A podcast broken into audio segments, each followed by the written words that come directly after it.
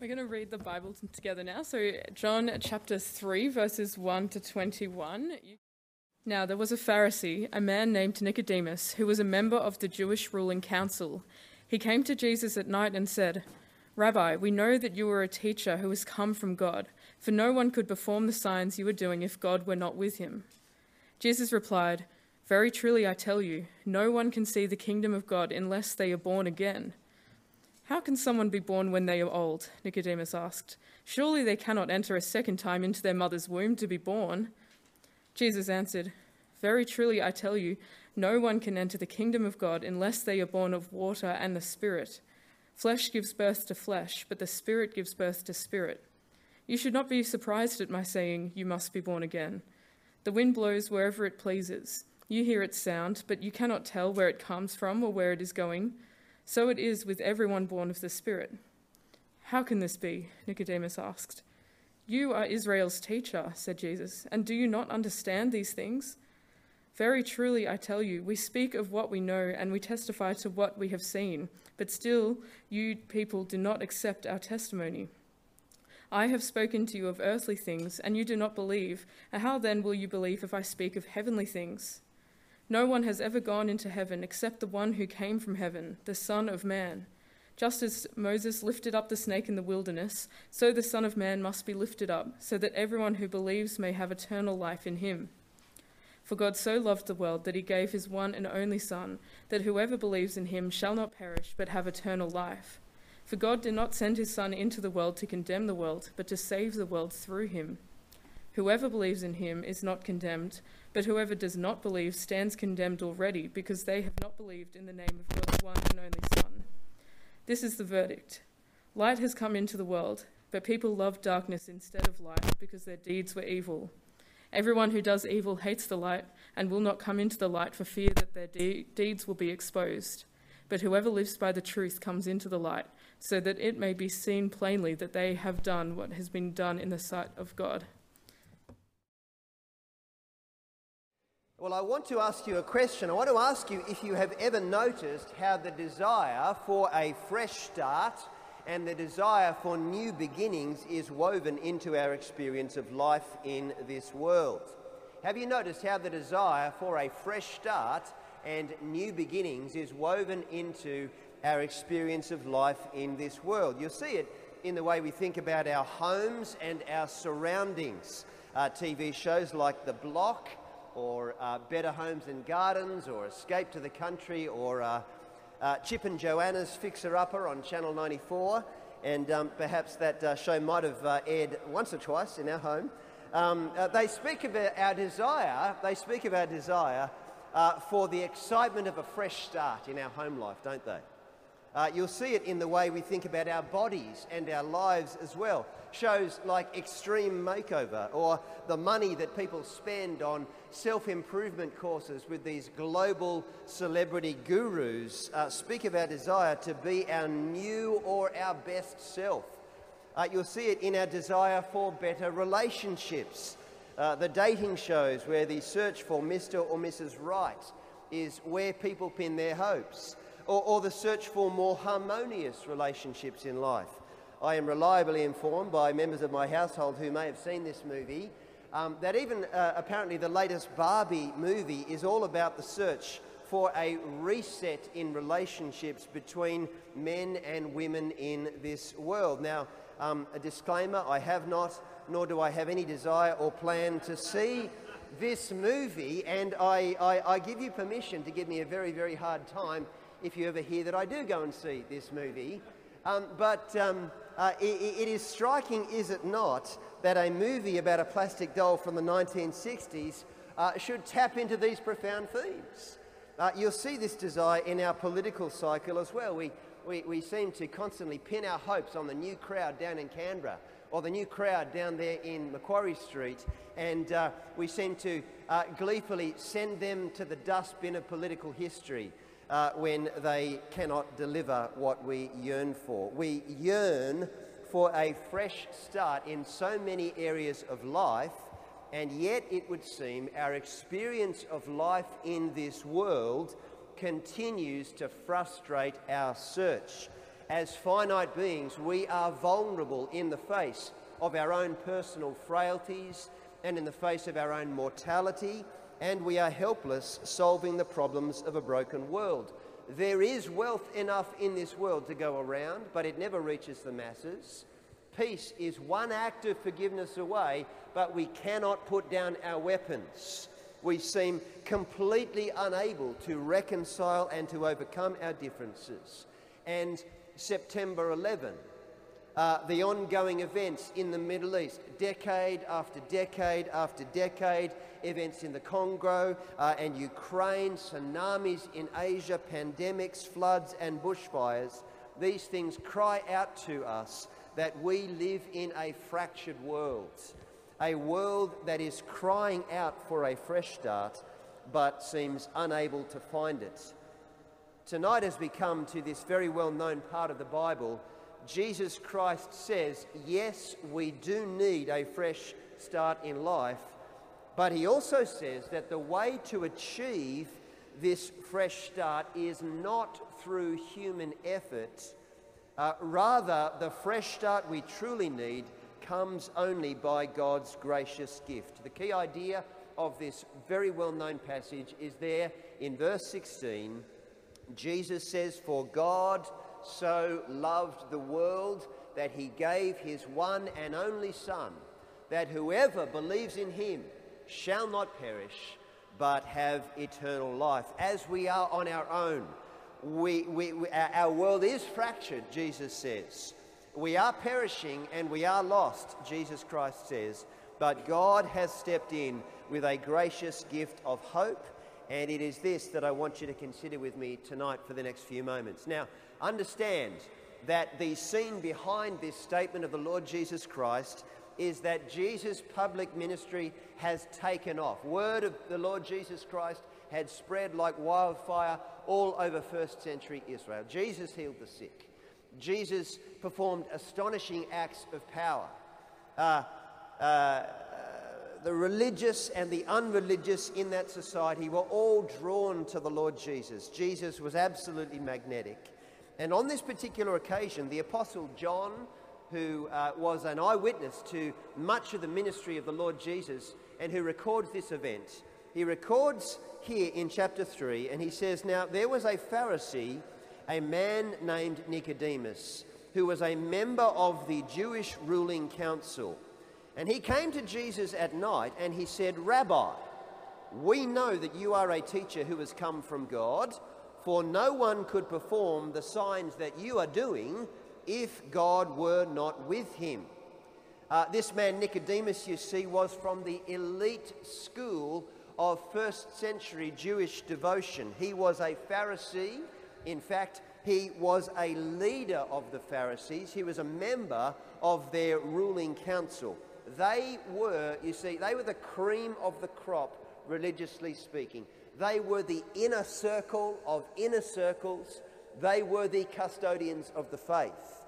And Nicodemus has clearly been watching Jesus in his ministry uh, from a distance, and he, he, he, he feels himself drawn to Jesus. He is intrigued and he is drawn, but he doesn't come by day. No, he comes undercover, incognito at night to sound Jesus out. And in verse 2, as you can see, Nicodemus begins this interaction with Jesus fairly tentatively. Rabbi, he says, we know that you are a teacher who has come from God. Uh, it's like he's saying, Listen, Jesus, I'm curious. A- and I'm curious about what you're on about. And I have a question that I'd like to ask, but where do I begin? And uh, people, of course, would do this in the ministry of the Lord Jesus Christ. They would come to Jesus with all kinds of questions. They would come with all kind of conundrums. Some were moral questions, some were family questions, some uh, people came with infirmities and infirmities of the mind and the body that they wanted healed.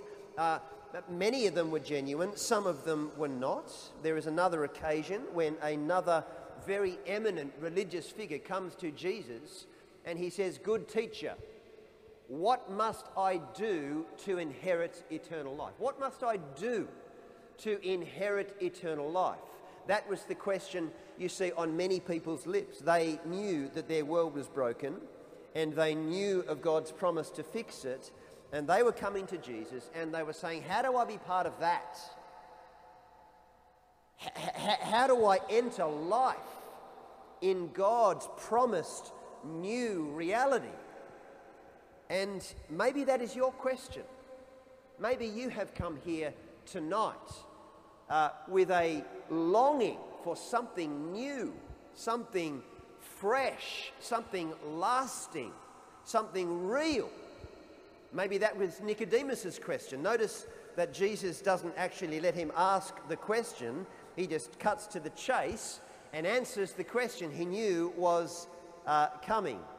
And Jesus says in verse 3 uh, Jesus replied, and he said, Very truly I tell you, Nicodemus, no one can see the kingdom of God unless they are born again. No one can see the kingdom of God unless they are born again. And I want to just pause at this point and say that this question that Jesus is addressing is the age old question, and virtually every philosophy and every religious system is given in some sense to answering this question.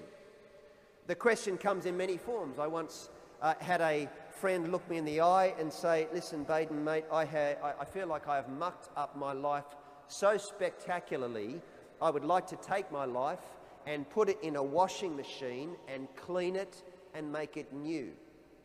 Do you know what I mean if I were to say that to you? And I said, Mate, I know exactly what you mean.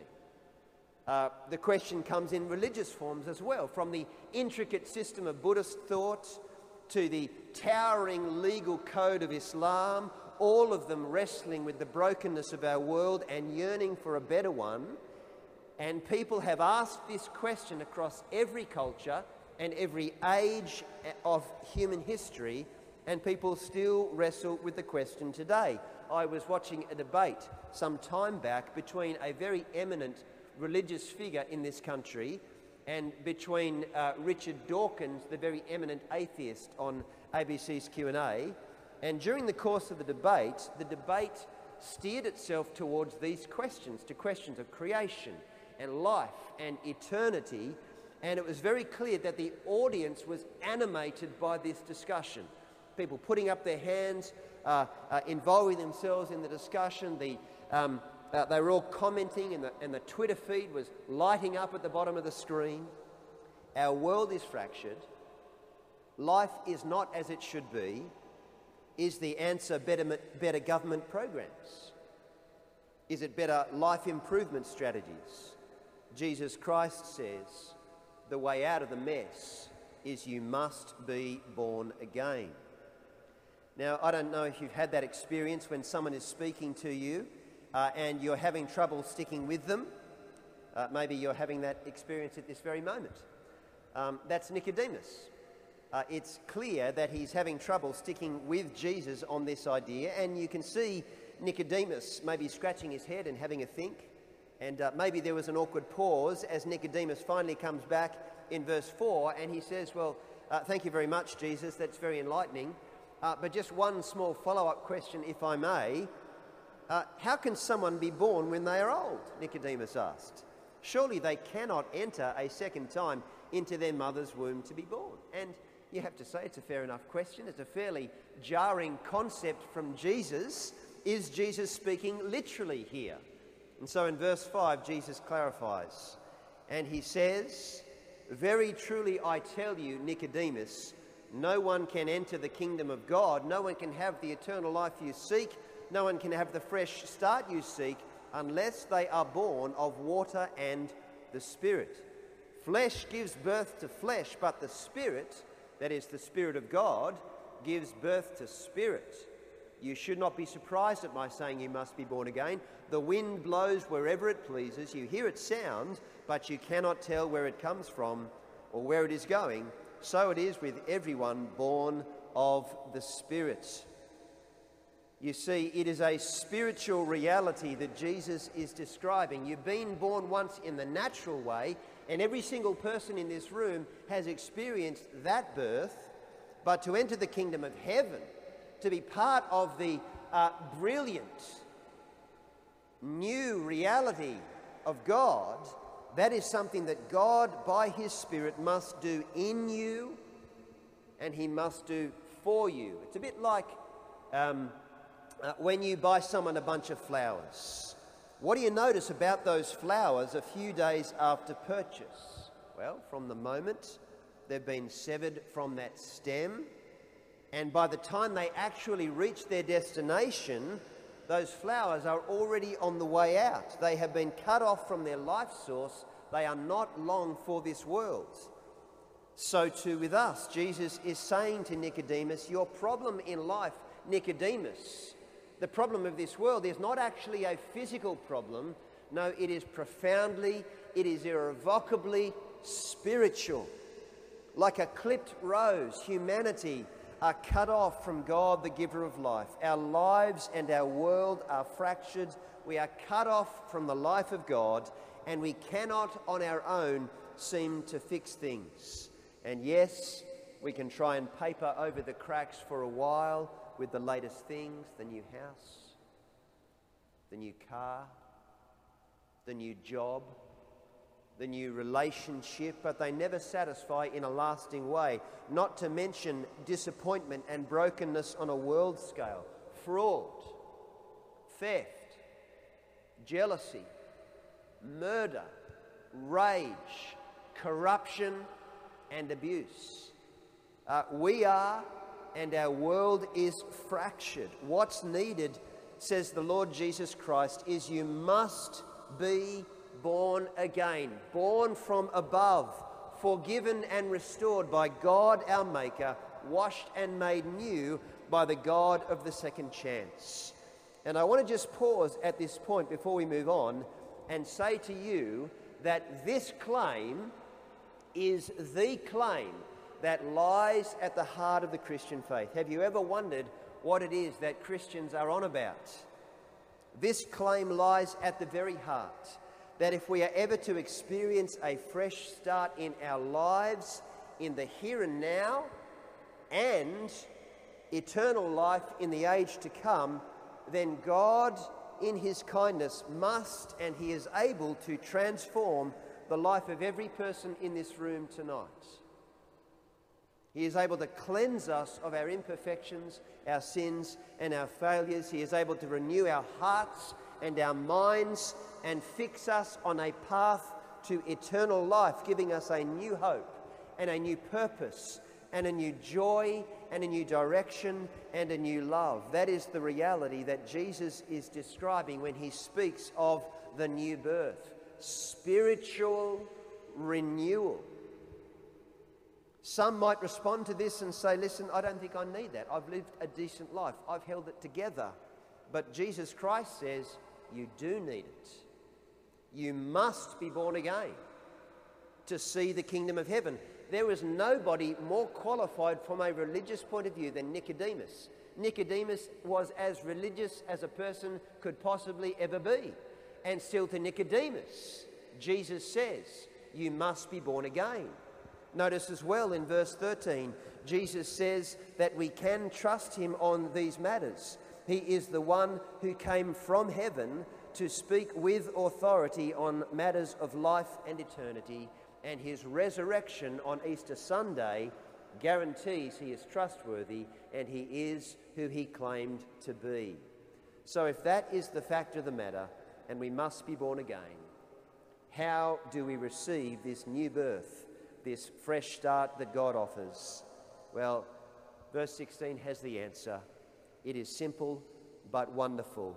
Can you see? Jesus says, For God so loved the world that he gave his one and only Son, that whoever believes in him shall not perish, but have eternal life. For God did not send his Son into the world to condemn the world, but to save the world through him. Did you catch that? It is the entire message of the Bible in a nutshell. It is the heartbeat of the Christian faith uh, notice briefly a few things about God's amazing offer, if you will. Notice, firstly, it is the love of God that makes the fresh start possible. For God so loved the world, Jesus says, that he acted. I don't know about you, but I meet a lot of people in this world today who look at this world with its uh, great beauty and yet spectacular heartache, and they are tempted to throw up their hands and say, God lost interest in this place a long time ago. But Jesus Christ sees a very different picture to that. He speaks of a God who is passionately concerned for the world he has made, and he speaks of a God who has gone to great lengths to save it.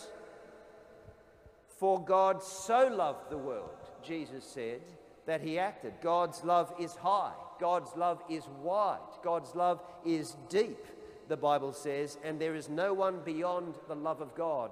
Not me, not you.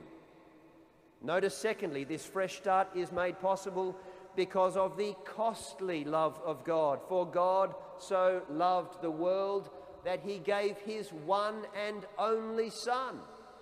Costly love.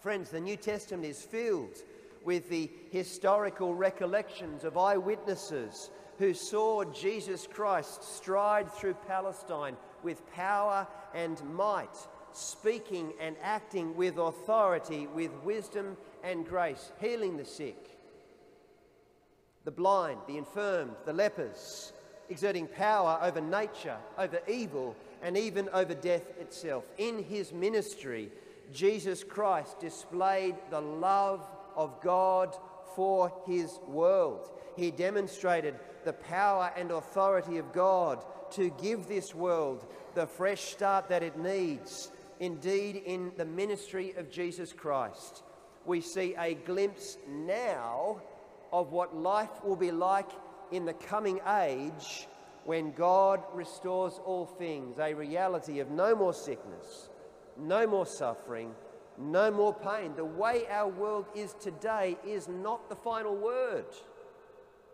The day is coming when Christ will return in power to restore all things and justice and peace and joy will flow like a river in that day in the kingdom of God. But of course, the love of God for his world is seen most clearly in Jesus' death on a cross and his resurrection over the grave. Jesus said in other places that the entire focal point of his life, the very reason why he came into the world, was to lay down his life for sinners like me, for sinners like us here tonight, and then to take his life up in victory with power to offer full and eternal life. For God so loved the world that he gave his one and only Son, costly love. Notice, thirdly, this fresh start is eternal. It is a quality of life that begins now and stretches on forever in relationship with the living God. It is not a quick fix or a fleeting solution. It is a robust and secure answer for all eternity. It can never be taken away from us. And fourthly, how do we receive this fresh start that Jesus offers? For God so loved the world that he gave his one and only Son, that whoever believes in him, whoever believes in him, shall not perish, but have everlasting life. When we put our trust in Jesus and the price he paid for us, our past is cleansed, our present is strengthened, and our future is secure. And God energizes us to live for Him with a new hope and a new life and a new purpose. For God so loved the world that He gave His one and only Son. I came across the biography of Leo Tolstoy a while back, the Russian writer, where he admits that his whole life had been one long search for meaning. And he writes that as a young man, he thought he'd found meaning in pleasure uh, as a soldier in the Russian army, he loved wine and sensuality and song. When that no longer satisfied, he looked for meaning in wealth. Uh, he inherited his father's estate and he became one of the wealthiest men in Russia. but still, he says he felt a vacuum in his soul. Soon he turned his efforts to fame, and he thought if he could just make his mark on the world, then maybe that might be it. And so he wrote the great novel War and Peace, as you do. And he became one of the greatest men of his time. But still, he himself felt no peace. Then it was family that drove him. He got married in 1862 and had 13 kids, uh, not all in the same year, I presume. And uh, he, he thought for a while, maybe this is it. Maybe family's the answer. But one day, as he sat in the garden of his sprawling estate, and as he watched his own children playing, and as he reflected on the fact that they too would all be dust one day, he says it plunged him back into a deep, deep despair, and he thought to himself, What meaning does my life have uh, that the certainty of death does not destroy? But at the end of his biography, uh, Tolstoy's search did end when he found rest for his soul uh, in a one to one relationship with Jesus Christ, who gave his life for him and was raised again. And I put it to you tonight, as Jesus Christ puts it to each of us tonight. We all find ourselves yearning in life. That is the universal human experience. And even when life is going as well as it could ever go, we still yearn for something more though we may not realize it, we are yearning for the kingdom of God. We are yearning to be with God in His perfect eternity in the coming age when He will restore all things. Jesus Christ says, No one can enter the kingdom of heaven unless they are born again. But trust in me, and you will surely enter. Friends, I want to invite you to respond to Jesus Christ tonight. Uh, the Christian message is one that invites this of us. It invites a transformation of our lives and a total change in outlook as we reorient ourselves towards the living God. Uh, this may be the first time you've ever considered these things. And if you've come in with a friend tonight, we're so thrilled to have you. And I hope you've enjoyed yourself. And I hope you've been informed.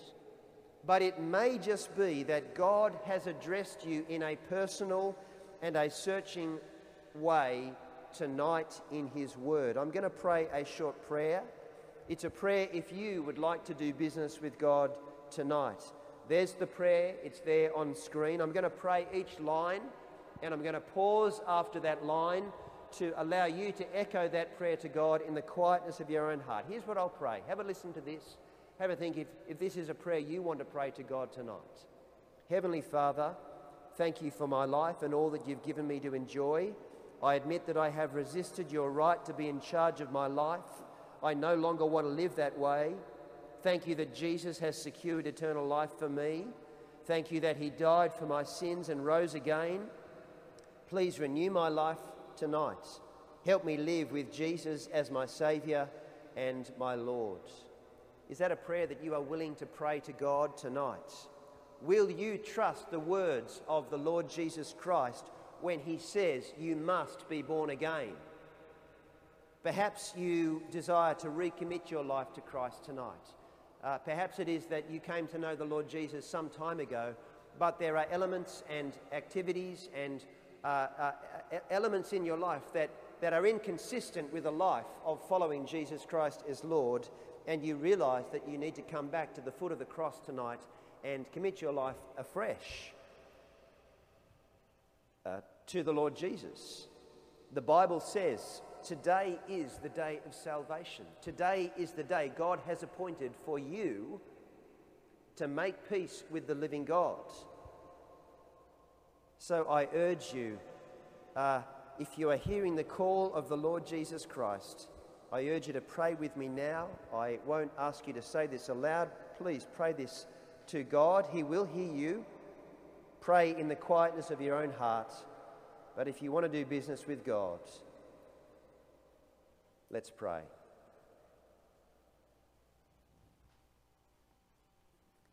Heavenly Father, thank you for my life and all that you've given me to enjoy. I admit that I have resisted your right to be in charge of my life. I no longer want to live that way. Thank you that Jesus has secured eternal life for me. Thank you that he died for my sins and rose again. Please renew my life today Help me live with Jesus as my Saviour and my Lord.